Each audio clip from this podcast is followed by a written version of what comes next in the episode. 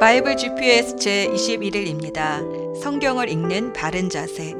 구약 성경의 무대가 되는 가나안 땅의 지리와 기후를 알고 읽으면 성경의 사건들이 참 실감나게 다가옵니다.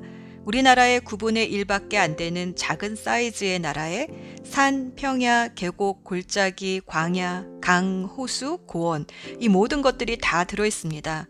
마치 높고 낮고 풍요하고 때론 메마른 우리 인생의 다양한 지형을 한눈에 보는 듯 합니다.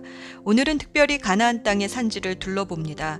갈렙이 저 산지를 내게 주소서라는 고백 때문인지 이스라엘의 주요 도시들은 다 산지에 있습니다.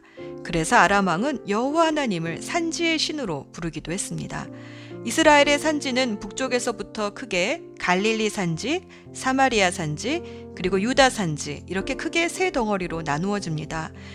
갈릴리 산지는 상부 고지대와 하부 저지대로 나뉘는데 예수님의 고향 나사렛과 예수님이 물을 포도주로 바꾼 기적을 행한 가나라는 도시가 갈릴리 산지 하부 저지대에 있습니다. 사마리아 산지는 북쪽의 므낫세 산지와 남쪽의 에브라임 산지로 구분이 됩니다.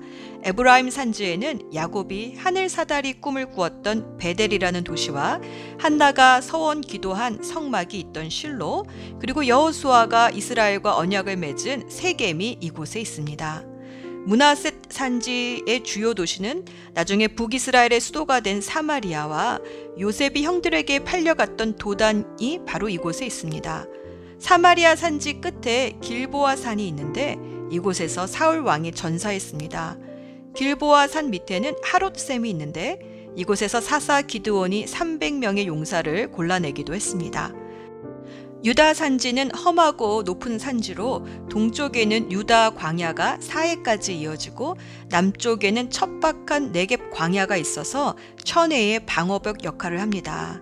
사마리아 산지보다 험하여 농지는 적지만 토양이 기름져서 포도 등 과일나무와 곡식을 계단식 밭으로 경작을 했습니다.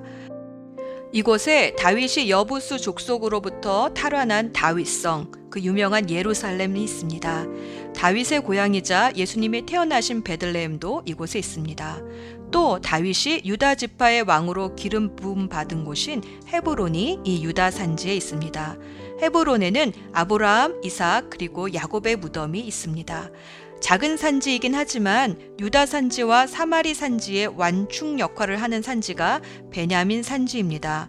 사울의 고향인 기부와 여호수아를 속여 죽음을 면했던 가나안 족속의 도시 기부온, 사무엘의 회개 운동과 집회 장소였던 미스바, 블레셋 수비대가 있었던 게바, 그리고 사무엘의 고향 라마가 이곳 베냐민 산지에 있습니다. 지금쯤이면 여러 도시들의 이름이 낯설지만은 않으시지요? 지도를 보며 각 도시에 일어났던 일들을 한번 상기해 봅시다. 성경의 사건들은 실제로 이 땅에서 일어난 역사입니다. 오늘의 여정. 오늘은 사무엘상 26장에서 사무엘하 7장까지 그리고 10편, 18편을 끼어 읽습니다.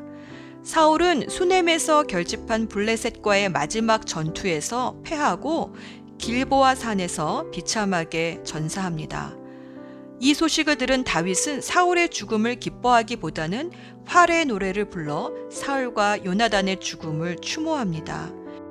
그리고 이제 사울에게 쫓겨 다녀야 했던 광야의 삶을 정리하며 그동안 다윗의 힘이 되어 주셨던 하나님께 감사하며 찬양하는 시편 18편을 노래합니다. 다윗이 거처를 시글락에서 헤브론으로 옮기는 동안 블레셋과의 전투에서 진 이스라엘은 왕궁을 요단 동편의 마하나임으로 옮겨 사울의 아들 이스보셋의 통치하에 들어갑니다. 이렇게 이스라엘은 북쪽의 이스보셋과 남유다의 다윗으로 긴장 관계에 있었습니다. 하지만 다윗의 힘은 날로 강해져서 언제든지 무력으로 이스보셋을 칠 수 있었습니다. 그러나 다윗은 절대 무력으로 누르지 않고 인내함으로 기다립니다. 이스보셋이 신하에게 의해 피살된 후 이스라엘의 장로들은 스스로 다윗을 왕으로 추대하여 드디어 통일 왕국의 두 번째 왕으로 등극합니다. 다윗은 참 인내심이 많은 왕입니다. 왕이 되기까지 세 번이나 기름 부음을 받은 셈입니다. 10대의 사무엘에게서 30세의 헤브론에서 유다의 왕으로 그리고 37세에 이르러 온 이스라엘의 왕으로 기름 부음을 받습니다. 헤브론에서 7년, 예루살렘에서 33년 이렇게 40년을 왕으로 다스렸습니다. 그는 항상 하나님의 때를 기다릴 줄 아는 지혜로운 왕이었습니다. 다윗은 여부스족의 예루살렘을 정복하고 이스라엘의 새 수도로 정합니다.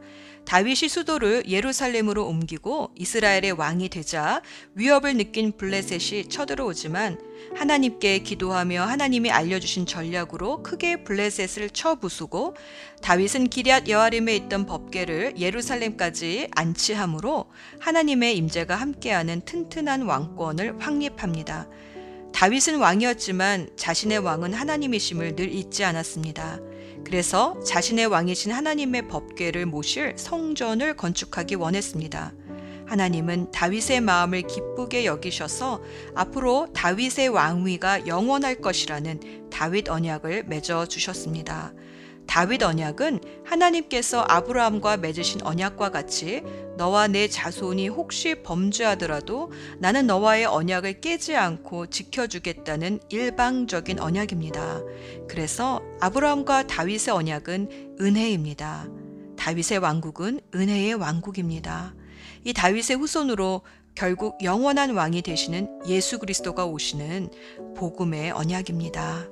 예수 전망대 창세기 3장 15절에서 약속하신 뱀의 머리를 상하게 할 여자의 후손이 누구일지 족장 시대에는 아브라함의 후손으로 또 출애굽기 시내산 언약에서는 이스라엘의 열두 지파로 확정이 되고 이제 통일 왕국 시대에 이르러서는 다윗의 후손으로 점점 더 구체화가 됩니다. 특히 마태복음 1장 1절에서 마태는 예수님을 아브라함과 다윗의 후손으로 그 족보를 요약하는데 이것은 하나님이 아브라함과 다윗과 맺으신 언약 때문입니다. 하나님은 아브라함과는 창세기 22장 18절에서 아브라함의 후손이 원수의 성을 차지하고 열방의 복을 전할 자가 될 것임을 언약하시고 사무엘하 7장 12절에서는 다윗의 후손이 영원한 나라의 왕이 될 것임을 언약하셨습니다. 가브리엘 천사가 마리아에게 성령으로 잉태되어 아들을 낳을 것이라 알려줄 때에도 다윗에게 하신 하나님의 언약을 상기시켜 주었습니다. 누가복음 1장 32에서 33절 말씀. 주 하나님께서 그에게 그의 조상 다윗의 왕위를 주실 것이다. 그는 영원히 야곱의 집을 다스리고 그의 나라는 무궁할 것이다. 그래서 신약시대 사람들은 메시아를 다윗의 후손이라 불렀습니다. 다윗 가문에는 훌륭한 왕만 있었던 것은 아닙니다. 하지만 하나님은 약속을 성취하시기 위해 다윗 왕가를 은혜로 보존하셨습니다. 역대하 21장 7절. 그러나 주님께서는 다윗 왕가를 멸망시키려고 하지 않으셨다. 일찍이 주님께서 그의 종 다윗과 언약을 맺으시고 다윗과 그 자손에게서 왕조의 등불이 영원히 꺼지지 않게 하시겠다 약속하셨기 때문이다. 하나님은 다윗의 족보가 끊어지지 않도록 섭리하셨습니다. 다윗의 언약은 그래서 은혜의 언약입니다. 우리도 그 언약으로 하나님의 자녀가 되어 그 약속의 복을 누리고 있습니다. 원수의 성을 차지하고 열방에 주님의 복을 전하며 주님과 함께 왕노릇하고 있습니다. 기도합시다. 약속을 지키시는 신실하신 하나님, 오늘도 성경 말씀을 읽으며 내게 주시는 약속의 말씀을 믿음으로 받기 원합니다. 성경을 읽는 시간을 보호해 주셔서 어떤 바쁜 시간보다 소중한 시간으로 먼저 지키게 하여 주옵소서.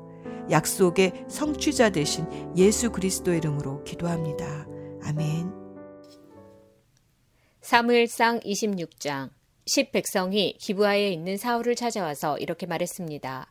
다윗이 여시문 맞은편의 하길라 언덕에 숨어 있습니다. 그리하여 사울은 이스라엘에서 뽑은 3천 명과 함께 십 광야로 내려갔습니다. 그들은 십 광야에서 다윗을 찾아다녔습니다. 사울은 여시문 맞은편에 있는 하길라 언덕 길가에 진을 쳤습니다. 그러나 다윗은 광야에 머물러 있었습니다. 다윗은 사울이 자기를 뒤쫓아왔다는 이야기를 들었습니다. 그래서 다윗은 정탐꾼들을 내보내 사울이 가까이 왔다는 사실을 확인했습니다. 다윗은 사울이 진을 치고 있는 곳으로 갔습니다.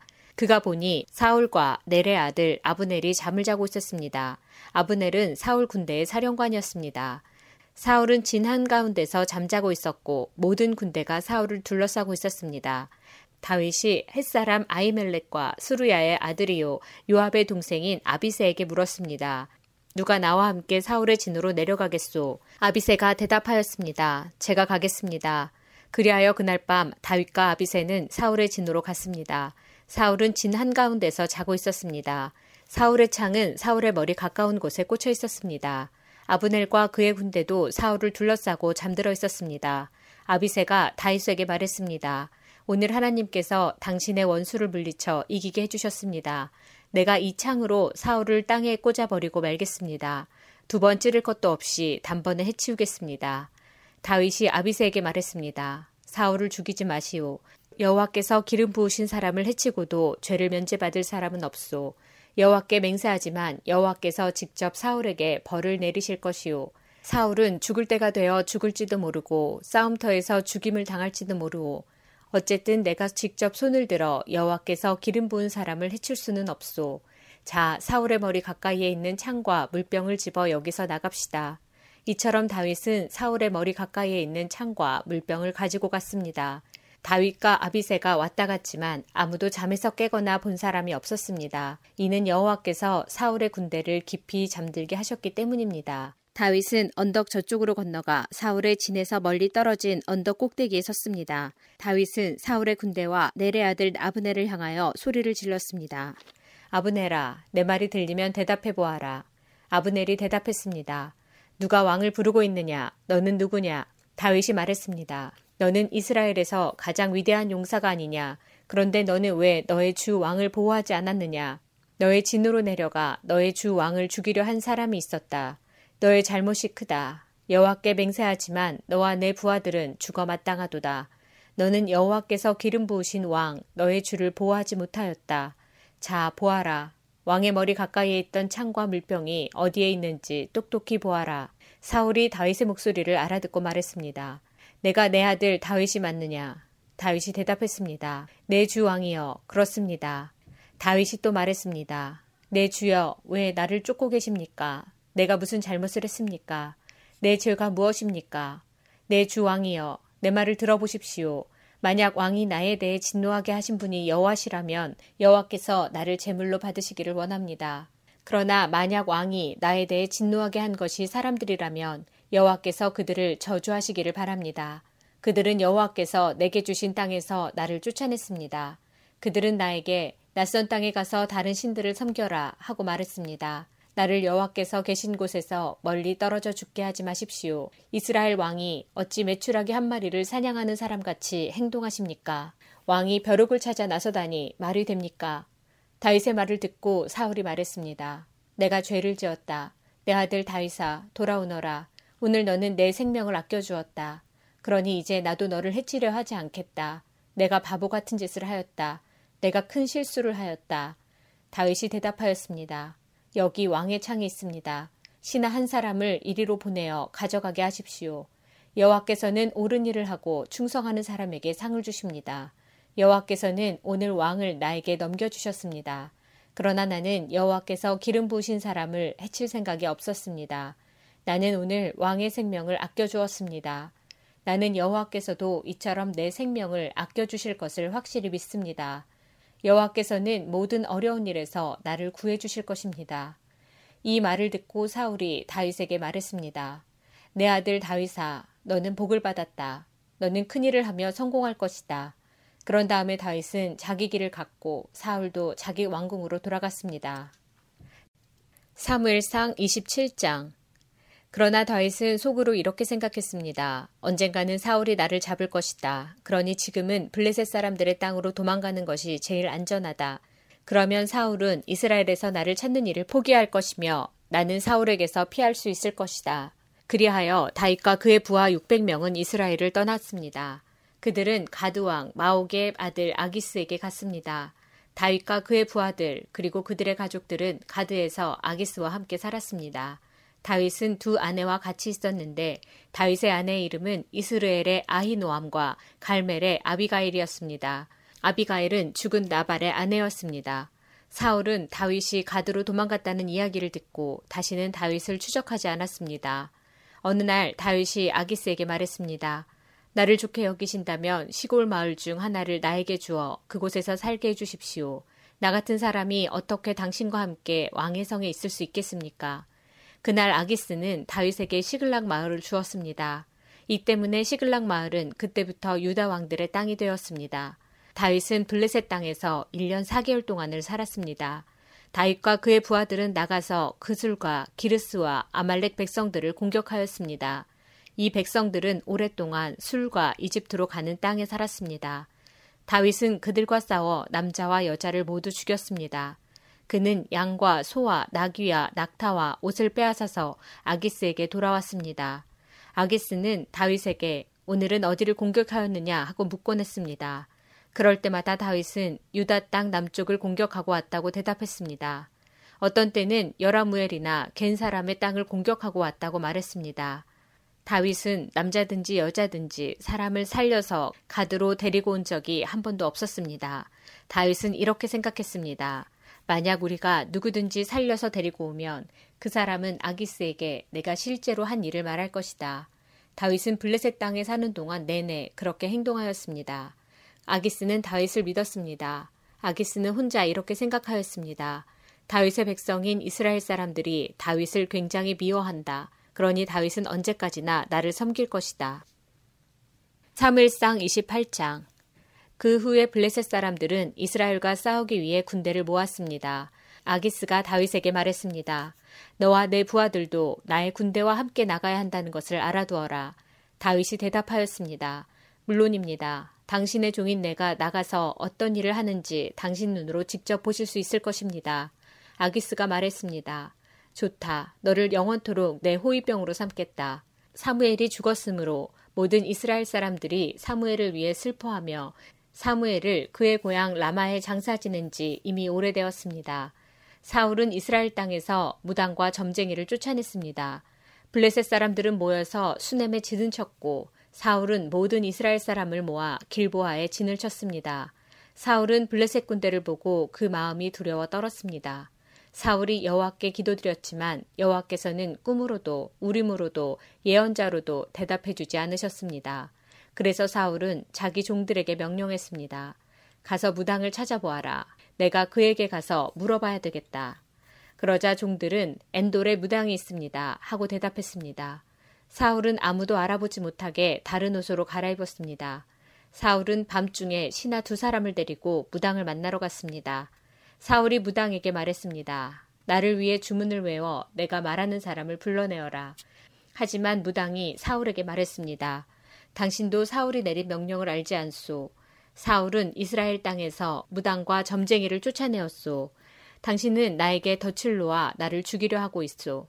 사울은 여호와의 이름으로 무당에게 약속했습니다. 여호와께 맹세하지만 이 일을 했다고 해서 벌을 받지는 않을 것이다. 그러자 무당이 물었습니다. 누구를 불러드릴까요? 사울이 대답하였습니다. 사무엘을 불러주시오. 무당은 사무엘이 올라온 것을 보고 큰 소리로 비명을 질렀습니다.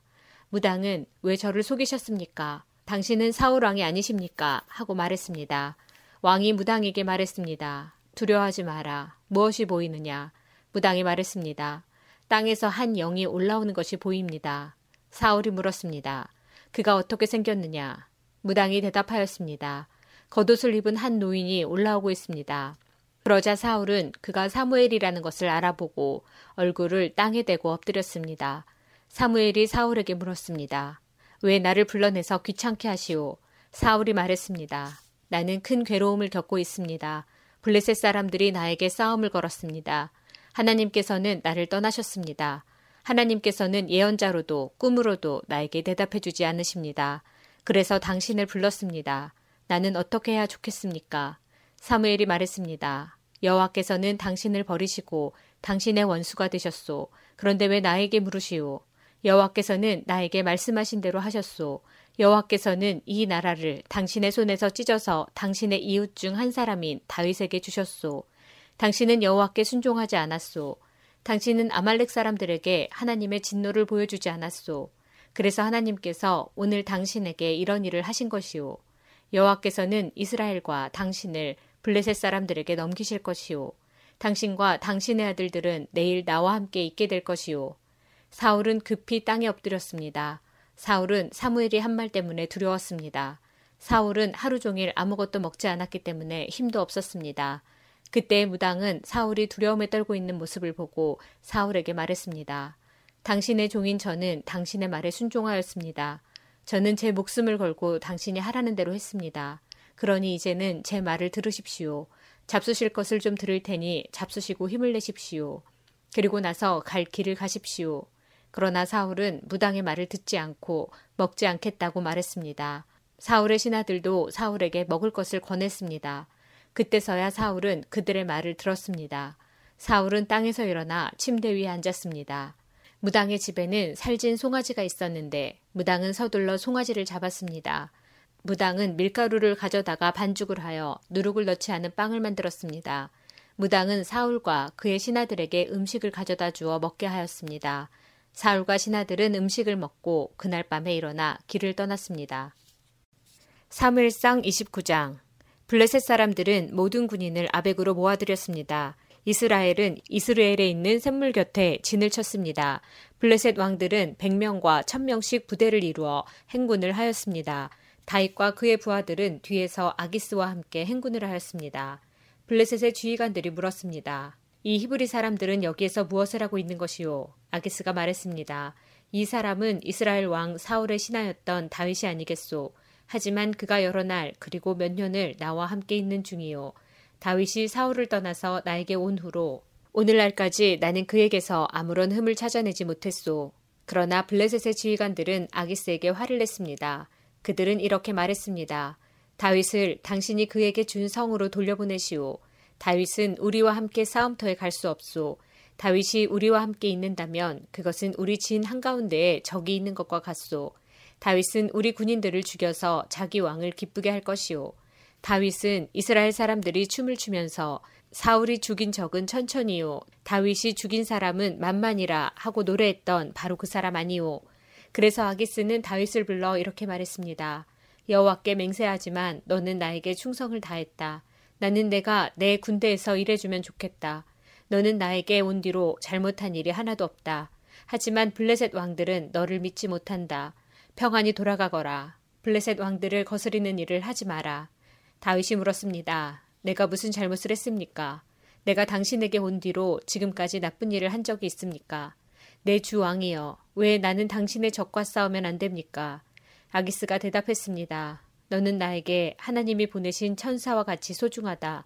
하지만 블레셋의 지휘관들은 다윗은 우리와 함께 싸움터에 갈 수 없다라고 말하니 아침 일찍 날이 밝으면 너와 너의 부하들은 떠나라. 그리하여 다윗과 그의 부하들은 아침 일찍 일어나 블레셋 사람들의 땅으로 돌아갔습니다. 그리고 블레셋 사람들은 이스라엘로 올라갔습니다. 사무엘상 30장 3일째 되는 날 다윗과 그의 부하들은 시글락에 이르렀습니다. 그때 마침 아말렉 사람들이 남쪽 유다와 시글락에 쳐들어왔습니다. 아말렉 사람들은 시글락을 공격하여 그 성을 불태웠습니다. 아말렉 사람들은 시글락에 있는 여자들과 젊은이와 노인 할 것 없이 모든 사람들을 사로잡아 포로로 끌고 갔습니다. 다윗과 그의 부하들이 시글락에 와서 보니 마을은 불타버렸고 그들의 아내들과 아들 딸들이 포로로 끌려갔습니다. 다윗과 그의 부하들은 큰 소리로 울었습니다. 너무 울어서 더 울 힘이 없을 정도였습니다. 다윗의 두 아내 이스르엘의 아비노암과 갈멜 사람 나발의 과부 아비가일도 끌려갔습니다. 다윗의 부하들이 다윗을 돌로 쳐 죽이려고 하였습니다. 그 때문에 다윗은 몹시 당황하였습니다. 다윗의 부하들은 자기 아들, 딸들이 포로로 끌려갔기 때문에 슬프고 화가 났던 것입니다. 그러나 다윗은 자기 하나님 여호와 안에서 힘을 얻었습니다. 다윗이 제사장 아비아달에게 말했습니다. 에봇을 가지고 오시오. 아비아달이 다윗에게 에봇을 가지고 오자 다윗은 여호와께 기도드렸습니다. 우리 가족을 끌고 간 사람들을 뒤쫓을까요? 그들을 따라잡을까요? 여호와께서 대답하셨습니다. 그들을 뒤쫓아가거라. 그들을 따라잡을 수 있을 것이다. 내 가족을 구할 수 있을 것이다. 다윗과 그의 부하 600명은 부솔 골짜기에 이르렀습니다. 다윗의 부하 중 뒤떨어진 200명은 그곳에 남았습니다. 200명은 너무 지쳐서 부솔 시내를 건너지 못했습니다. 다윗은 400명을 거느리고 추격하였습니다. 다윗의 부하들이 들에서 어떤 이집트 사람을 발견하고 그를 다윗에게 데리고 왔습니다. 그들은 이집트 사람에게 마실 물과 먹을 음식을 주었습니다. 그들은 또 무화과 빵과 건포도 두 송이도 주었습니다. 이집트 사람은 그것을 먹고 기운을 되찾았습니다. 그 사람은 3일 동안이나 아무것도 먹지 못하고 있었습니다. 다윗이 그에게 물었습니다. 당신의 주인은 누구요? 당신은 어디에서 왔소? 그가 대답하였습니다. 나는 이집트 사람입니다. 나는 아말렉 사람의 노예입니다. 내가 병이 나자 주인은 3일 전에 나를 버려두고 떠났습니다. 우리는 그렛 사람들의 남쪽 지역을 공격하였습니다. 우리는 유다 땅과 갈렙 사람들의 남쪽 지역도 공격하였습니다. 우리는 시글락을 불사르기도 하였습니다. 다윗이 그에게 물었습니다. 우리 집안 사람들을 끌고 간 그자들이 어디에 있는지 그곳을 가르쳐 줄 수 있겠소. 그가 대답하였습니다. 나를 죽이거나 내 주인에게 돌려보내지 않는다고 하나님 앞에서 약속해 주십시오. 그러면 그들이 있는 곳으로 당신을 인도하겠습니다. 그리하여 이 이집트 사람은 다윗을 아말렉 사람들이 있는 곳으로 인도했습니다. 아말렉 사람들은 이곳저곳에 흩어져 누운 채 먹고 마시고 있었습니다. 그들은 블레셋과 유다 땅에서 빼앗아 온 물건들을 가지고 즐거워하고 있었습니다. 다윗은 그날 밤부터 이튿날 저녁까지 그들과 싸웠습니다. 낙타를 타고 달아난 400명을 빼고 아말렉 사람들은 아무도 달아나지 못했습니다. 다윗은 자기의 두 아내를 비롯해서 아말렉 사람들이 빼앗아 갔던 모든 것을 되찾았습니다. 다윗은 잃어버린 것 없이 모든 것을 되찾았습니다. 젊은이와 노인, 아들과 딸, 그리고 값진 물건 등 모든 것을 되찾았습니다. 다윗은 양떼와 소떼를 빼앗았습니다. 다윗의 부하들은 이 양떼와 소떼를 몰고 오면서 이것은 다윗이 빼앗은 것이다 하고 말했습니다. 다윗은 너무 지치고 약해져서 자기를 따를 수 없어 부솔 시내에 머물게 했던 200명의 부하들에게 돌아왔습니다. 그들도 다윗과 그의 군대를 맞으러 나왔습니다. 그런데 다윗을 따르던 사람들 중에는 나쁜 사람들도 있었습니다. 그들은 이 사람들은 우리와 함께 가지 않았으므로 우리가 가지고 온 것을 나누어 줄 필요가 없습니다.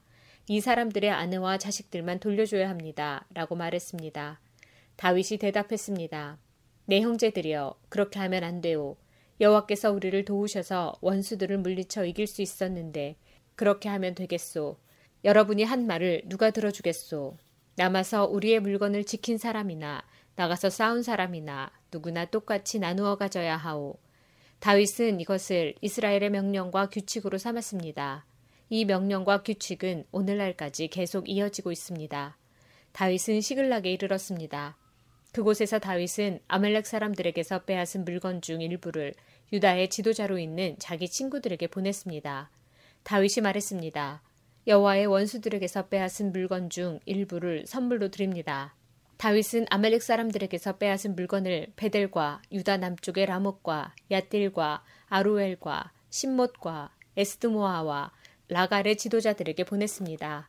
다윗은 또 여라무엘과 겐 사람들의 성읍 지도자들과 호르마와 고라산과 아닥과 헤브론의 지도자들에게도 선물을 보냈습니다. 다윗은 자기와 자기 부하들이 거쳐갔던 모든 곳에 선물을 보냈습니다. 사무엘상 31장 블레셋 사람들과 이스라엘 사이에 전쟁이 일어났습니다. 이스라엘 사람들은 이 싸움에서 져서 블레셋 사람들 앞에서 도망쳤습니다. 많은 이스라엘 사람들이 길보아 산에서 죽임을 당했습니다.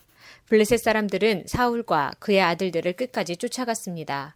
블레셋 사람들은 사울의 아들 요나단과 아비나답과 말기수아를 죽였습니다. 싸움은 사울에게 불리하게 돌아갔습니다. 활 쏘는 사람들의 화살이 사울을 맞춰 사울이 크게 부상을 당했습니다. 사울은 자기 무기를 들고 다니는 부하에게 말했습니다. 내 칼을 뽑아서 나를 죽여라. 저 할례 받지 않는 자들이 나를 조롱하고 죽이기 전에 내가 나를 죽여라. 그러나 사울의 부하는 두려워서 사울을 죽이지 못하였습니다. 그래서 사울은 자기 칼을 가지고 칼 끝에 배를 대고 그 위에 엎드렸습니다. 사울의 부하는 사울이 죽은 것을 보고 그도 자기 칼 위에 몸을 던져 사울과 함께 죽었습니다. 그리하여 사울과 사울의 세 아들과 그의 무기를 들고 다니던 그의 부하가 그날 함께 죽었습니다. 이스라엘 골짜기 맞은편과 요단강 건너편에 살고 있던 이스라엘 사람들은 이스라엘 군대가 도망치는 것과 사울과 그의 아들들이 죽은 것을 보고 자기 성들을 버리고 달아났습니다. 이튿날 블레셋 사람들이 죽은 군인들에게서 물건들을 거두러 왔다가 사울과 그의 아들들이 죽어 있는 것을 발견했습니다. 그들은 사울의 머리를 베고 그의 갑옷을 벗겨냈습니다. 그리고 나서 그들은 사람들을 보내어 블레셋 사람들의 모든 땅에 그 소식을 전했습니다. 그들은 자기들의 우상의 신전과 자기들의 백성에게 그 소식을 전하였습니다. 블레셋 사람들은 사울의 갑옷을 아스타롯 신전에 두었고 사울의 시체는 벳산의 성벽에 매달았습니다.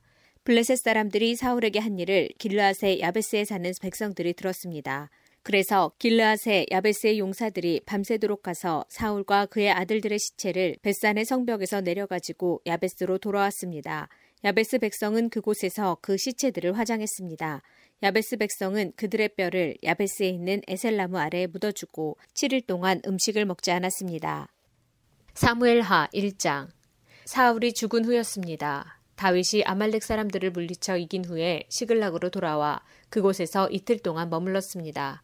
3일째 되던 날 어떤 젊은이가 사울의 진에서부터 시글락으로 왔는데 젊은이는 옷을 찢고 머리에 흙을 뒤집어 써서 슬픔을 나타냈습니다. 젊은이는 다윗 앞에서 얼굴을 땅에 대고 절을 했습니다. 다윗이 젊은이에게 물었습니다. 어디에서 오는 길이냐?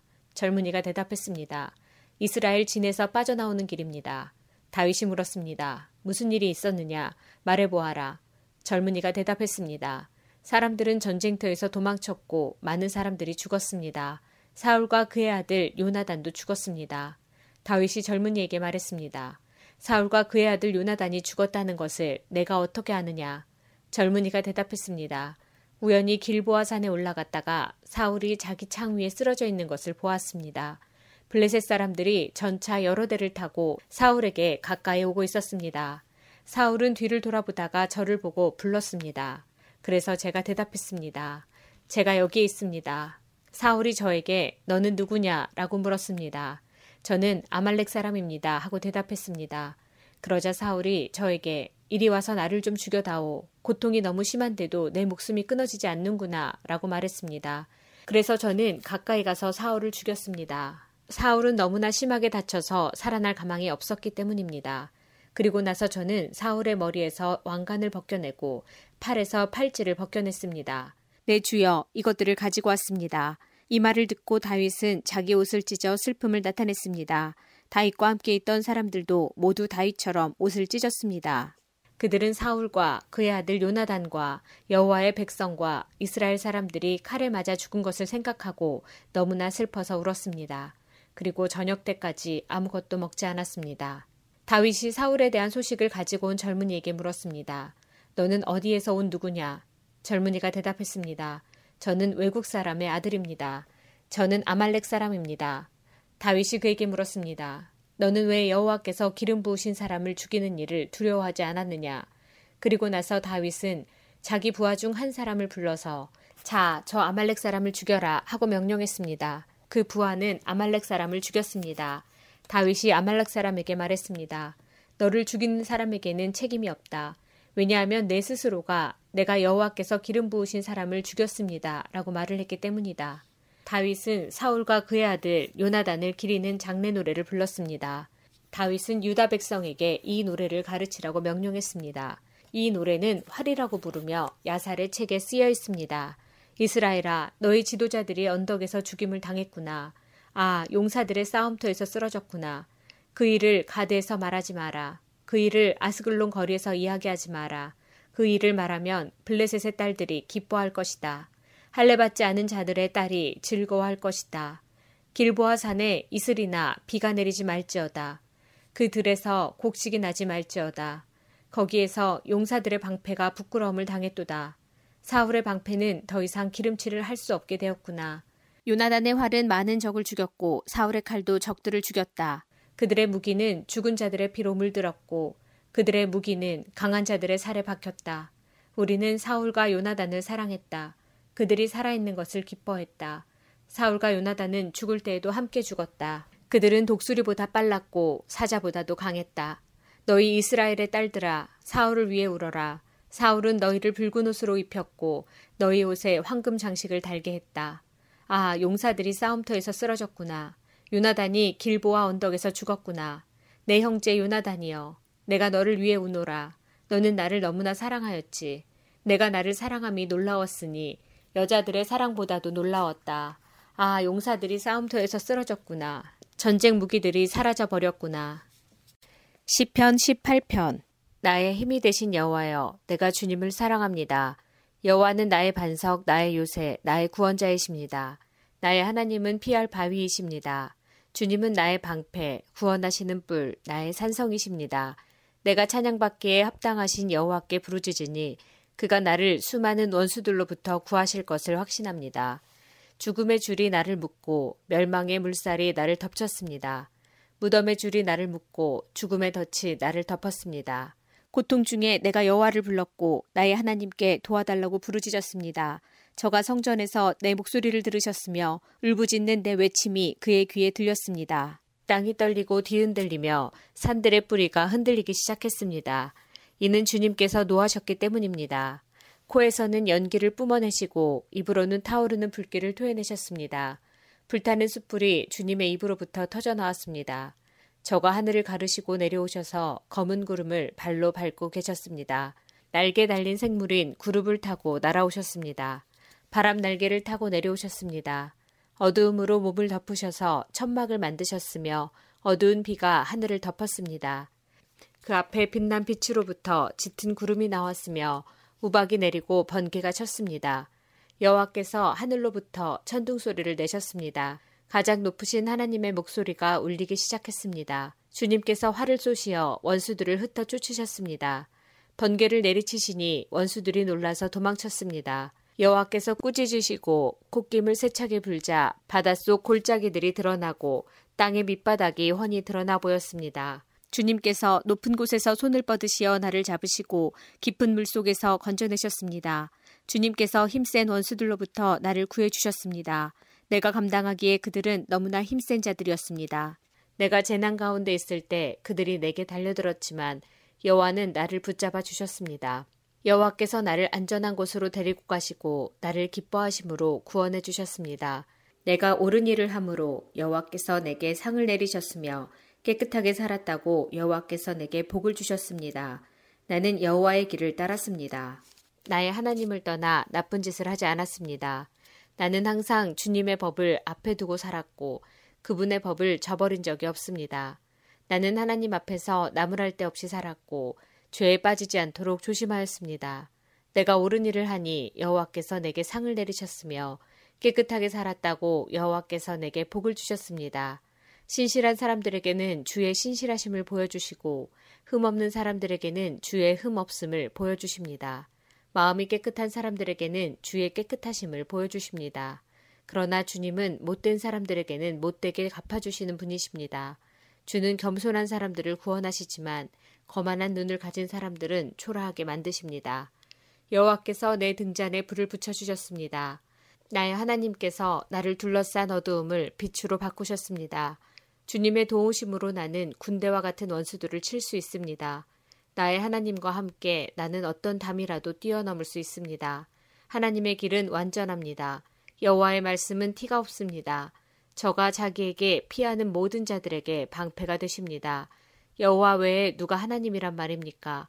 우리 하나님 외에 든든한 바위와 같은 자가 누구란 말입니까? 나에게 힘을 주시고 나의 가는 길을 완전케 하시는 분은 하나님이십니다. 주님은 나의 발을 암사슴 발같이 하여 가파른 산등성 위에 굳게 서도록 하십니다. 내가 싸우도록 주님은 내 손에 힘을 길러 주셔서 내 팔은 노트활도 당길 수 있습니다. 주님께서 승리의 방패를 내게 들려 주셨고 주님의 오른손이 나를 받쳐주십니다. 주의 온유함이 나를 크게 하셨습니다. 주님께서 나의 가는 길을 넓히시어 내 발이 미끄러지지 않게 하십니다. 내가 내 원수들을 쫓아가 잡았으며 원수들이 패하여 망하기 전까지는 물러서지 않았습니다. 원수들이 다시 일어나지 못하도록 때려눕히니 그들이 내 발밑에 쓰러졌습니다. 주님은 싸움터에서 내게 힘을 주셨습니다. 원수들을 내 앞에 엎드리게 하셨습니다. 주님 앞에서 원수들이 도망쳤습니다. 나는 내 원수들을 남김없이 물리쳤습니다. 원수들이 도와달라고 소리쳤지만 아무도 그들을 도우러 오지 않았습니다. 여호와께 부르짖었지만 들은 채도 하지 않으셨습니다. 내가 원수들을 바람에 나는 먼지처럼 부숴 날려보내고 길바닥에 진흙처럼 쏟아버렸습니다. 주님은 백성들이 나를 공격할 때 나를 건져주셨고 묻 나라의 으뜸으로 삼으셨습니다. 내가 알지도 못하는 민족들마저도 나를 섬기게 되었습니다. 내 소문을 듣고는 그들이 당장 내게 엎드립니다. 다른 나라 사람들이 내게 무릎을 꿇습니다. 모두가 두려워하여 벌벌 떨면서 그들의 요새로부터 기어나옵니다. 여호와께 영광을 돌립니다. 나의 바위에게 찬양을 드립니다. 나의 구원자 하나님을 높이 찬송합니다. 그분은 나의 원한을 갚아주시는 하나님이시며 사람들을 내 발 앞에 엎드리게 하시는 분이시며 나를 원수들에게서 구하시는 분이십니다. 주는 내 원수들 위에 나를 높이시고 사나운 사람들에게서 나를 건지셨습니다. 그러므로 주님, 내가 묻 나라 가운데서 주께 감사하며 주님을 찬양할 것입니다. 오 주님이시여, 내가 주님의 이름을 높이며 노래할 것입니다. 여호와께서는 자기 왕에게 위대한 승리를 안겨주십니다. 주께서 기름 부어 세운 다윗과 그 자손들에게 자비와 은총을 언제까지나 베풀어 주십니다. 사무엘 하 2장 그 후에 다윗이 여호와께 기도드렸습니다. 다윗은 유다의 한 성으로 올라갈까요 하고 여쭈었습니다. 여호와께서 다윗에게 올라가거라 하고 말씀하셨습니다. 다윗이 다시 여쭈었습니다. 어디로 갈까요? 여호와께서 대답하셨습니다. 헤브론으로 가거라. 그리하여 다윗은 자기 아내 두 명과 함께 헤브론으로 올라갔습니다. 한 아내는 이스르엘의 아이노함이었고 다른 아내는 갈멜 사람 나발의 과부 아비가일이었습니다. 다윗은 자기 부하들과 그 식구들을 모두 데리고 가서 헤브론 성에서 살았습니다. 그때 유다 사람들이 헤브론으로 왔습니다. 그들은 다윗에게 기름을 부어 유다 왕으로 세웠습니다. 그들은 다윗에게 길르앗의 야베스 사람들이 사울을 묻어주었다고 이야기했습니다. 그래서 다윗은 길르앗의 야베스 사람들에게 사자들을 보내어 다윗의 말을 전하게 되었습니다. 여호와께서 여러분에게 복 주시기를 바라오. 여러분은 친절하게도 여러분의 주인인 사울을 묻어 주었소. 이제 여호와께서 여러분에게 은혜와 진리를 베푸시기 바라오. 나도 여러분의 선한 일을 갚아주겠소. 강하게 마음 먹고 용기를 내시오. 여러분의 주인인 사울은 죽었소. 유다 백성이 나에게 기름을 부어 자기들의 왕으로 세웠소. 내레 아들 아브넬은 사울의 군대 지휘관이었습니다. 아브넬은 사울의 아들 이스보셋을 마하나임으로 데리고 갔습니다. 아브넬은 그곳에서 이스보셋을 길르앗과 아술과 이스르엘과 에브라임과 베냐민과 온 이스라엘의 왕으로 세웠습니다. 사울의 아들 이스보셋이 이스라엘 왕이 되었을 때 그의 나이는 40살이었습니다. 이스보셋이 2년 동안 나라를 다스렸지만 유다 백성은 다윗을 따랐습니다. 다윗은 헤브론에서 7년 6개월 동안 왕으로 있었습니다. 넬의 아들 아브넬과 사울의 아들 이스보셋의 종들은 마하나임을 떠나서 기브온으로 갔습니다. 수르야의 아들 요압과 다윗의 부하들도 그곳으로 갔는데 기브온 연못가에서 아브넬과 이스보셋의 부하들을 만나게 되었습니다. 아브넬의 무리는 연못가에 앉았고 요압의 무리는 그 맞은편에 앉았습니다. 아브넬이 요압에게 말했습니다. 젊은이들을 일으켜서 여기에서 겨루어 보자. 요압이 말했습니다. 좋다. 한번 겨루어 보자. 그리하여 젊은이들이 자리에서 일어났습니다. 두 무리는 나가 싸울 사람들의 수를 세웠습니다. 사울의 아들 이스보셋을 위하여 베냐민 백성 중에서 열두 명이 뽑혔고 다윗의 부하들 중에서도 열두 명이 뽑혔습니다. 각 사람은 자기 적의 머리를 잡고 옆구리를 칼로 찔렀습니다.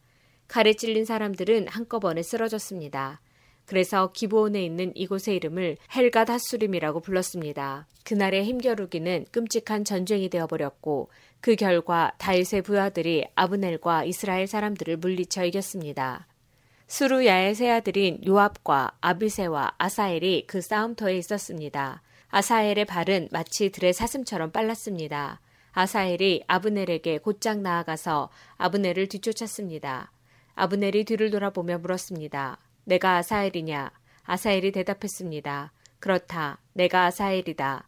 아브넬이 아사엘에게 말했습니다.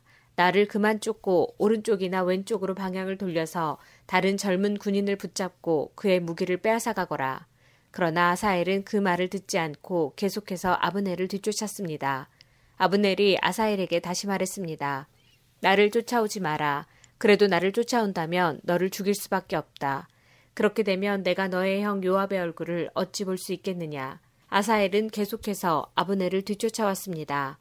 그러자 아브넬은 창으로 아사엘의 배를 찔렀습니다. 창이 아사엘의 배에 깊이 박혀 창 끝이 등을 뚫고 나왔습니다. 아사엘은 그 자리에서 죽었습니다. 아사엘의 시체가 쓰러져 있는 곳에 도착한 사람들은 모두 그 자리에 멈춰 섰습니다. 그러나 요압과 아비세는 계속해서 아브넬을 뒤쫓았습니다. 그들이 암마 언덕에 이르렀을 때에 날이 저물었습니다. 암마 언덕은 기아에서 그리 멀리 떨어져 있지 않으며 기아는 기브온에서 가까운 광야로 가는 길에 있습니다. 그때 베냐민 사람들이 언덕 꼭대기에서 아브넬을 호위하며 함께 서 있었습니다. 아브넬이 요압에게 소리 질렀습니다. 언제까지 칼로 싸워야 하겠느냐? 이렇게 싸우면 슬픔만이 있을 뿐이라는 것을 너도 알지 않느냐? 사람들에게 우리를 뒤쫓는 일을 그만두게 하여라. 요압이 말했습니다. 살아계신 하나님께 맹세하지만 만약 내가 아무 말도 하지 않는다면 사람들이 너희들을 내일 아침까지 뒤쫓았을 것이다. 그리고 나서 요압은 나팔을 불었고 그의 부하들은 이스라엘 사람들을 뒤쫓는 일을 그만두었습니다. 요압의 부하들은 이스라엘 사람들과 더 이상 싸우려 하지 않았습니다. 아브넬과 그의 부하들은 밤새도록 걸어서 아라바를 지나 요단강 골짜기를 건너갔습니다. 하루 종일 걸은 뒤에 그들은 마침내 마하나임에 이르렀습니다. 요압은 아브넬 뒤쫓기를 멈추고 돌아와서 백성들을 모았습니다. 아사엘을 비롯해서 다윗의 부하 19명이 보이지 않았습니다. 다윗의 부하들은 아브넬을 따랐던 베냐민 사람 360명을 죽였습니다. 다윗의 부하들은 아사엘의 시체를 거두어 베들렘에 있는 그의 아버지의 무덤에 묻어주었습니다. 그리고 나서 요압과 그의 부하들은 밤새도록 걸었습니다. 그들이 헤브론에 이르자 동이 트기 시작했습니다. 사무엘 하 3장 사울의 집안을 따르는 백성과 다윗의 집안을 따르는 백성 사이에 오랫동안 싸움이 있었습니다.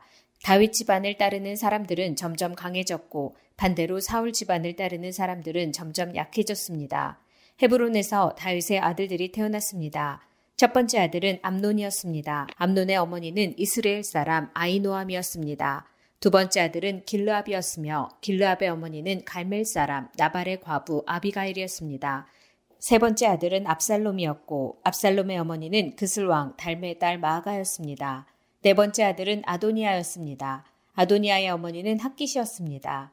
다섯 번째 아들은 스바다였으며 스바다의 어머니는 아비달이었습니다. 여섯 번째 아들은 이드르암이었고 이드르암의 어머니는 에글라였습니다. 이들은 헤브론에서 태어난 다윗의 아들들입니다. 아브넬은 사울을 따르는 사람들 사이에서도 중요한 지도자가 되었습니다. 그때 사울 집안의 지지자들과 다윗 집안의 지지자들 사이에 전쟁이 일어났습니다. 사울에게는 리스바라고 하는 후궁이 있었는데 리스바는 아야의 딸이었습니다. 이스보셋이 아브넬에게 말했습니다.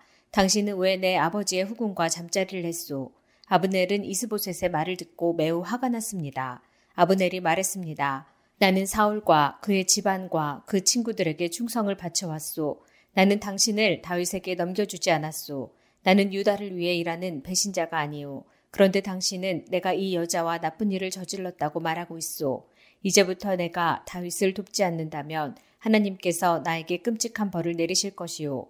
나는 이제 하나님께서 다윗에게 약속하신 일을 반드시 이루도록 할 것이오. 나는 사울의 집안에서 나라를 빼앗을 것이오. 나는 다윗을 이스라엘과 유다의 왕으로 세울 것이요. 다윗이 단에서 부엘세바까지 다스릴 것이요.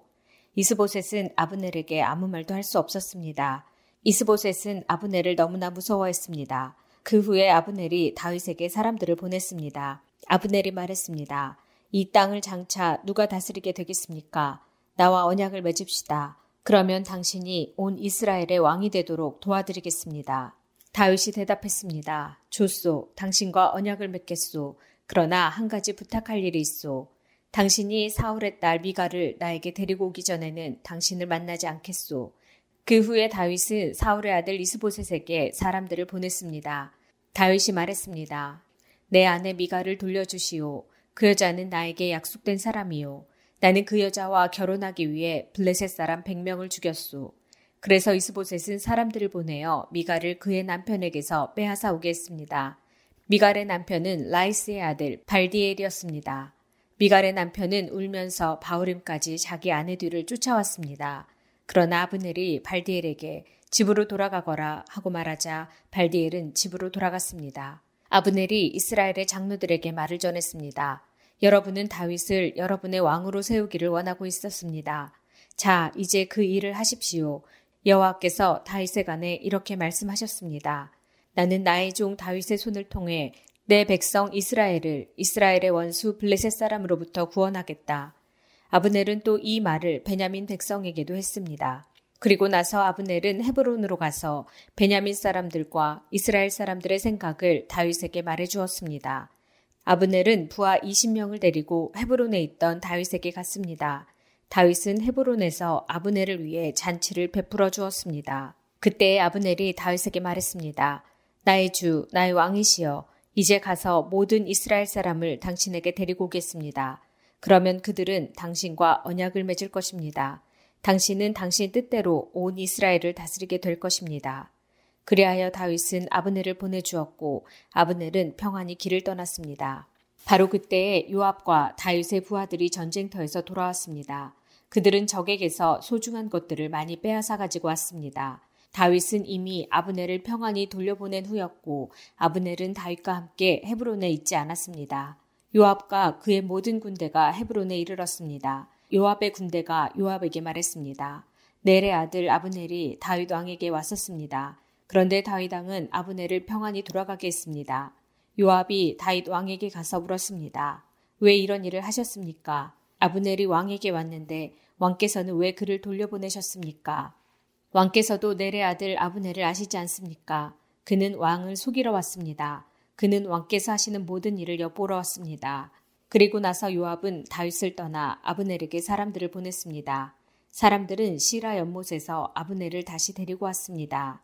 그러나 다윗은 이 일을 모르고 있었습니다. 아브넬이 헤브론에 이르렀을 때 요압은 아브넬을 성문으로 데리고 갔습니다. 요압은 마치 아브넬과 조용히 할 이야기가 있는 것처럼 행동하다가 칼로 아브넬의 배를 찔러 죽였습니다. 아브넬이 요압의 동생 아사엘을 죽인 일이 있었기 때문에 요압은 원수를 갚기 위해 아브넬을 죽인 것입니다. 그 후에 다윗이 이 소식을 들었습니다. 다윗이 말했습니다. 내 나라와 나는 여호와 앞에서 영원히 죄가 없다. 우리는 넬의 아들 아브넬을 죽이지 않았다. 여호와께서 이 일을 알고 계신다. 이 일은 요압과 그의 집안에게 책임이 돌아갈 것이다. 그 집안에 성병 환자나 문둥병 환자 그리고 다리 저는 사람이 끊이지 않을 것이다.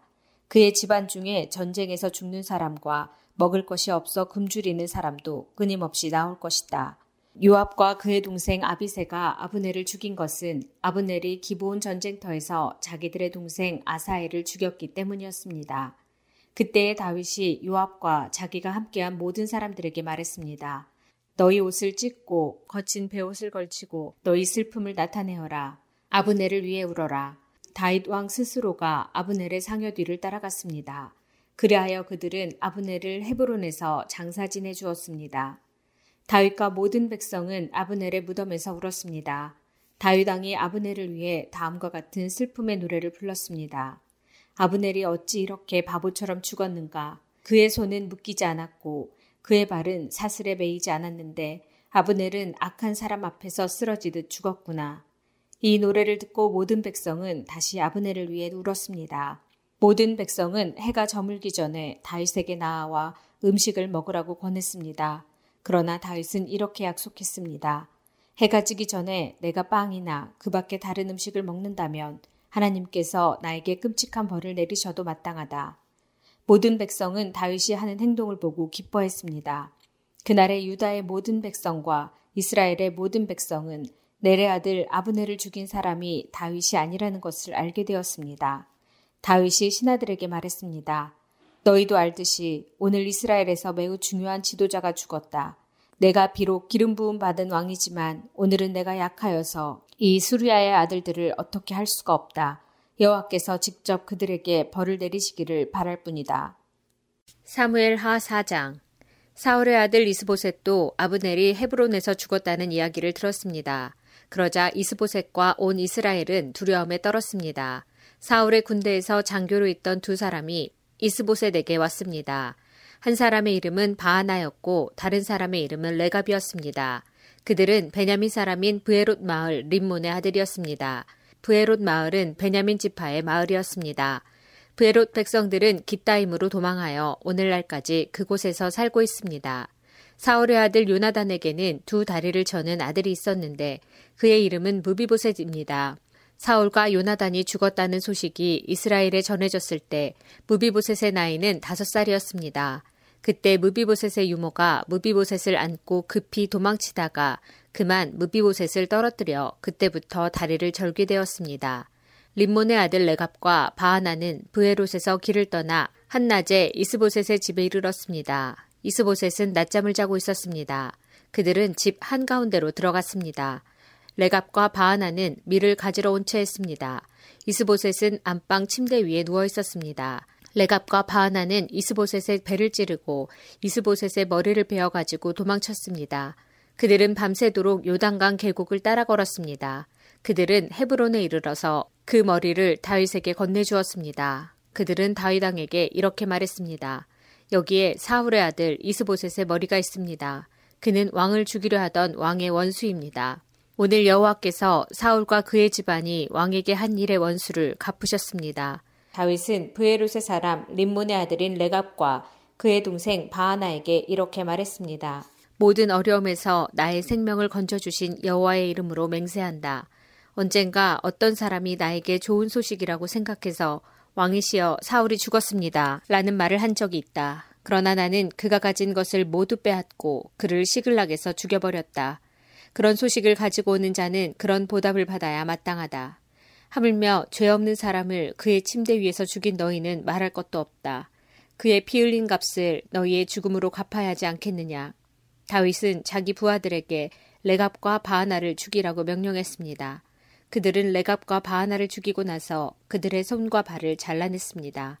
그들은 레갑과 바하나의 손과 발을 헤브론의 연못 위에 매달았습니다. 그리고 나서 이스보셋의 머리를 가져다가 그것을 헤브론에 있는 아브넬의 무덤에 묻어 주었습니다.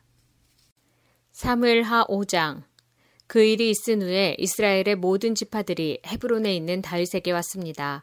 그들은 다윗에게 이렇게 말했습니다. 왕이시여, 우리는 당신의 집안 사람들입니다. 전에 사울이 우리 왕이었을 때에도 당신은 이스라엘을 위해 우리를 싸움터에서 이끈 분이었습니다. 여호와께서는 당신에게 너는 내 백성 이스라엘을 위한 목자가 될 것이다. 너는 그들의 통치자가 될 것이다. 라고 말씀하셨습니다. 이스라엘의 모든 장로들은 헤브론에 있던 다윗에게 왔습니다. 헤브론에서 다윗은 여호와 앞에서 그들과 언약을 맺었습니다. 그리고 그들은 다윗에게 기름을 부어 다윗을 이스라엘의 왕으로 삼았습니다. 다윗이 왕이 되었을 때의 나이는 서른 살이었습니다. 다윗은 40년 동안 왕으로 있었습니다. 다윗은 헤브론에서 7년 반 동안 유다의 왕으로 있었고 예루살렘에서 30년 동안 온 이스라엘과 유다의 왕으로 있었습니다. 다윗 왕과 그의 부하들은 예루살렘으로 가서 그곳에 살고 있던 여부수 사람들을 공격했습니다. 여부스 사람들이 다윗에게 말했습니다. 너는 우리 성에 들어오지 못한다. 우리 중 보지 못하는 사람이나 다리 저는 사람들도 얼마든지 너를 물리칠 수 있다. 여부스 사람들이 이런 말을 한 것은 다윗이 그들의 성에 들어올 수 없다고 생각했기 때문이었습니다.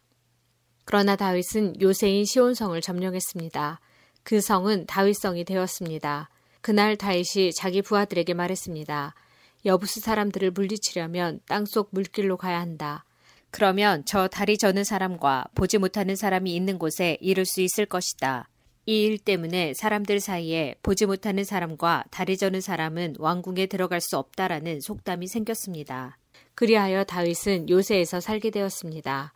다윗은 그 성을 다윗성이라고 불렀습니다. 다윗은 밀로에서부터 성벽을 둘러싸았습니다. 다윗은 점점 강해졌습니다. 만군의 하나님 여호와께서 다윗과 함께 계셨기 때문입니다. 두루왕 히람이 다윗에게 사절단을 보냈습니다. 히람은 또 백향목과 목수들과 석수들도 보냈습니다. 그들은 다윗의 왕궁을 지었습니다. 그때 다윗은 여호와께서 정말로 자기를 이스라엘 왕으로 세우셨다는 것을 알았습니다. 그리고 다윗은 여호와께서 자기 백성 이스라엘을 위하여 자기 나라를 매우 강한 나라로 만드셨다는 것도 알았습니다. 다윗이 헤브론에서 예루살렘으로 옮겨온 후 예루살렘에서 후궁과 아내들을 더 많이 맞아들였습니다. 다윗에게는 더 많은 아들과 딸이 태어났습니다.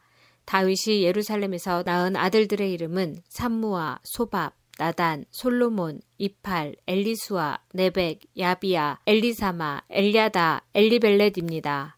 블레셋 사람들은 다윗이 이스라엘의 왕으로 세워졌다는 이야기를 듣고 다윗을 찾으러 올라왔습니다. 다윗이 그 소식을 듣고 요새로 내려갔습니다. 블레셋 사람들은 르바임 골짜기에 진을 쳤습니다. 다윗이 여호와께 여쭤보았습니다. 블레셋 사람들을 공격할까요? 여호와여, 저를 도와주셔서 그들을 물리치게 해주시겠습니까? 여호와께서 다윗에게 말씀하셨습니다. 가거라, 내가 틀림없이 너를 도와 그들을 물리치도록 해주겠다. 다윗은 바알브라심으로 내려가서 그곳에서 블레셋 사람들을 물리쳐 이겼습니다. 다윗이 말했습니다. 여호와께서는 마치 홍수처럼 나의 원수들을 덮치셨다. 그래서 다윗은 그곳의 이름을 바알브라심이라고 불렀습니다. 블레셋 사람들은 바알브라심에 자기들의 우상을 놓고 도망쳤습니다. 그래서 다윗과 그의 부하들이 그 우상들을 치워버렸습니다. 또다시 블레셋 사람들이 와서 르바임 골짜기에 진을 쳤습니다. 다윗은 여호와께 기도드렸습니다. 이번에는 여호와께서 다윗에게 이렇게 말씀하셨습니다. 앞쪽에서 블레셋 사람들을 공격하지 마라. 그들 뒤로 돌아가 뽕나무 숲 맞은편에서 그들을 빠르게 공격하여라. 뽕나무 밭머리에서 행군하는 소리가 들리거든 즉시 공격하여라. 나 여호와가 너보다 먼저 가서 블레셋 군대를 물리치겠다. 그리하여 다윗은 여호와께서 명령하신 대로 했습니다. 다윗은 블레셋 사람들을 물리쳐 이기고 게바에서 게셀까지 이르는 모든 길에서 블레셋 사람들을 뒤쫓았습니다. 사무엘하 6장 다윗은 또다시 이스라엘에서 뽑힌 사람 3만 명을 모았습니다. 다윗은 그의 모든 백성들과 함께 유다의 바알레로 가서 그곳에 있는 하나님의 궤를 예루살렘으로 옮겼습니다. 그 궤는 그룹들 사이에 계신 망군의 여호와의 이름으로 부르는 궤였습니다. 다윗의 부하들은 하나님의 궤를 새 수레 위에 놓았습니다. 그들은 그것을 언덕 위에 있는 아비나답의 집에서 가지고 나왔고 아비나답의 아들인 우사와 아요가 그것을 끌었습니다.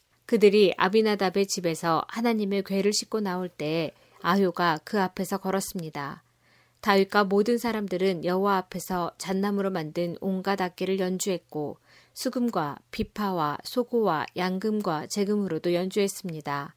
다윗의 부하들이 나곤의 타작마당에 이르렀을 때 소들이 뛰어서 하나님의 괴가 수레에서 떨어지려 했습니다. 그때 우사가 손을 내밀어 괴를 붙잡았습니다. 여호와께서 우사에게 노하셔서 그를 죽이셨습니다. 이는 우사가 아무나 만질 수 없는 괴를 만졌기 때문입니다. 우사는 하나님의 궤 곁에서 죽었습니다. 다윗은 여호와께서 우사를 죽이신 일 때문에 화가 났습니다. 그래서 그곳의 이름을 우사의 벌이라는 뜻으로 베레사 우사라고 불렀습니다. 오늘날도 그 이름이 남아 있습니다. 다윗은 그날부터 여호와를 무서워했습니다. 다윗은 이래서야 어떻게 여호와의 궤를 무사히 옮길 수 있겠느냐고 말했습니다. 그래서 다윗은 여호와의 궤를 다윗성으로 옮기지 않고 그 대신 그것을 가드 사람인 오베데돔의 집으로 가지고 갔습니다. 여호와의 궤는 오베데돔의 집에 세 달 동안 머물러 있었는데 여호와께서는 오베데돔과 그의 온 집안에 복을 주셨습니다. 백성들이 다윗에게 말했습니다. 여호와께서는 오베데돔의 집에 복을 주셨습니다. 그에게 속한 모든 것이 복을 받았습니다. 이것은 하나님의 궤가 그곳에 있었기 때문입니다.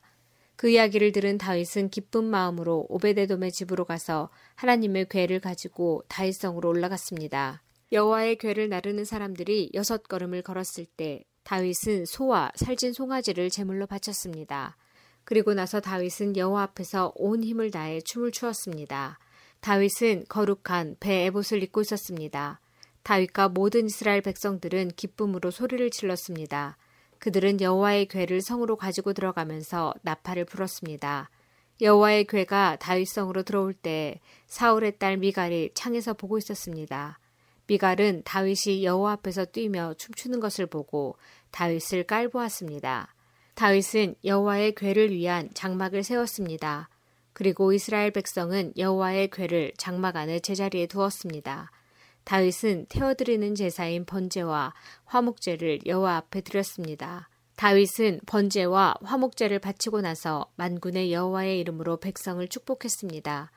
다윗은 빵 한 조각과 고기 한 점과 건포도 과자 한 개씩을 남자든지 여자든지 모든 이스라엘 사람에게 나눠 주었습니다. 그러자 모든 백성들은 집으로 돌아갔습니다. 다윗은 자기 집 사람들을 축복하기 위해 집으로 돌아갔습니다. 그런데 사울의 딸 미갈이 다윗을 맞으러 나와서 말했습니다. 오늘은 이스라엘의 왕이 체면을 잃었군요. 당신은 당신 신하들의 여종이 보는 앞에서 몸을 드러내었어요. 당신은 부끄러움도 모르고 몸을 드러내는 바보 같았어요. 다윗이 미갈에게 말했습니다. 나는 여호와 앞에서 그런 일을 했소. 여호와께서는 당신 아버지가 아니라 나를 선택하셨소. 여호와께서는 사울의 집안 사람 중에서 그 누구도 선택하지 않으셨소. 여호와께서는 나를 여호와의 백성인 이스라엘의 지도자로 세워 주셨소. 그러므로 나는 여호와 앞에서 즐거워할 것이요 앞으로 더 낮아져서 체면을 잃는 일이 많을지라도 여호와 앞에서는 그렇게 되고 싶소. 그러나 당신이 말한 그 여종들은 나를 존경할 것이요. 이런 일 때문에 사울의 딸 미갈은 죽는 날까지 자식을 낳지 못했습니다. 사무엘 하 7장 다윗 왕은 자기 왕궁에서 살았습니다. 그리고 여호와께서는 주변의 모든 원수를 막아주셔서 다윗에게 평화를 주셨습니다. 다윗이 예언자 나단에게 말했습니다. 나는 백향목으로 지은 왕궁에 살고 있는데 하나님의 괴는 아직도 장막 안에 있어 나단이 다윗 왕에게 말했습니다. 가셔서 무엇이든지 왕의 뜻대로 하십시오. 여호와께서는 왕과 함께 계십니다. 그러나 그날 밤에 여호와께서 나단에게 말씀하셨습니다. 가서 내 종 다윗에게 이렇게 전하도록 해라. 너는 내가 살 집을 지을 사람이 아니다. 나는 이스라엘 백성을 이집트에서 이끌어낼 때부터 지금까지 장막을 내 집으로 여기면서 옮겨 다녔다. 나는 계속해서 이스라엘의 지파들과 함께 옮겨 다녔고 한 번도 이스라엘 백성을 돌보는 지도자들에게 백향목 집을 지어달라고 한 적이 없다. 너는 내 종 다윗에게 전하여라. 나는 내가 양떼를 따라다닐 때 풀밭에서 너를 데리고 와서 내 백성 이스라엘의 지도자를 세웠다. 나는 내가 어디로 가든지 너와 항상 함께 있었고 너를 위해 내 원수들을 물리쳐 주었다. 나는 너를 이 땅 위에 위대한 사람들만큼 유명하게 해줄 것이다. 그리고 내 백성 이스라엘을 위해 한 곳을 정하여 거기에서 내 백성들이 정착하여 자기들 집에서 살 수 있게 하겠다. 악한 백성이 전처럼 그들을 괴롭히지 못할 것이다. 그래서 그들이 더 이상 옮겨 다니지 않게 하겠다. 내가 사사들을 세워 나의 백성을 다스리게 했던 때와는 다르게 나는 너의 모든 원수들을 물리쳐 너에게 평화를 줄 것이다. 또 나는 내 자손들이 너의 뒤를 이어 이스라엘 왕이 되게 할 것이다. 내가 나이 많아 죽을 때에 나는 너의 몸에서 태어날 아들들 중 하나를 왕으로 세워 그의 나라를 굳건하게 해주겠다. 그리고 바로 그가 나를 위해 성전을 지을 것이다. 나는 그의 나라를 영원히 강하게 만들 것이다. 나는 그의 아버지가 되고 그는 나의 아들이 될 것이다. 만일 그가 죄를 지으면 다른 사람을 채찍과 막대기로 삼아 그에게 벌을 줄 것이다. 그러나 나의 사랑과 자비를 거둬들여 사울에게서 마음을 돌렸던 것처럼 너의 아들에게서는 나의 사랑을 거둬들이지 않을 것이다. 너의 집안과 너의 나라는 내 앞에서 영원히 이어질 것이다. 나단은 자기가 들은 모든 말을 다윗에게 전했습니다. 그 후에 다윗 왕은 장막으로 들어가서 여호와 앞에 앉았습니다. 다윗이 말했습니다. 주 여호와여, 제가 누구이기에 그리고 제 집안이 무엇이기에 그토록 위해 주십니까? 주 여호와여, 주께서는 장차 제 집안에 말씀하신 것도 부족하여 인류에 대강령을 주셨습니까? 더 이상 무슨 말씀을 드리겠습니까? 주 여호와여, 주께서는 주의 종인 저를 너무나 잘 아십니다. 주께서는 주의 기뻐하시는 대로 이 모든 큰 일을 결정하시고 주의 종에게 알려 주셨습니다. 여호와 하나님이시여, 이처럼 주께서는 위대하십니다. 주님과 같으신 분은 없습니다. 주님 밖에는 다른 하나님이 없습니다. 우리는 이 모든 일을 우리 귀로 직접 들었습니다. 그리고 주님의 백성인 이스라엘과 같은 백성도 없습니다. 하나님께서 이 땅 위에서 오직 한 백성을 구원하사 자기 백성으로 삼으신 것은 이스라엘 뿐입니다. 하나님께서는 저희와 주의 땅을 위하여 위대하고 놀라운 기적을 일으키셔서 주의 이름을 널리 알리셨습니다. 하나님께서는 이집트와 여러 나라들과 그 신들에게서부터 이 백성을 구해주셨습니다. 주께서는 이스라엘 백성을 세우시고 영원히 주님의 백성으로 삼으셨습니다. 그리고 여호와께서는 우리의 하나님이 되어 주셨습니다. 여호와 하나님, 이제 저의 집안과 주님의 종인 저에게 하신 말씀을 이루어 주십시오. 약속하신 것을 영원히 지켜 주십시오.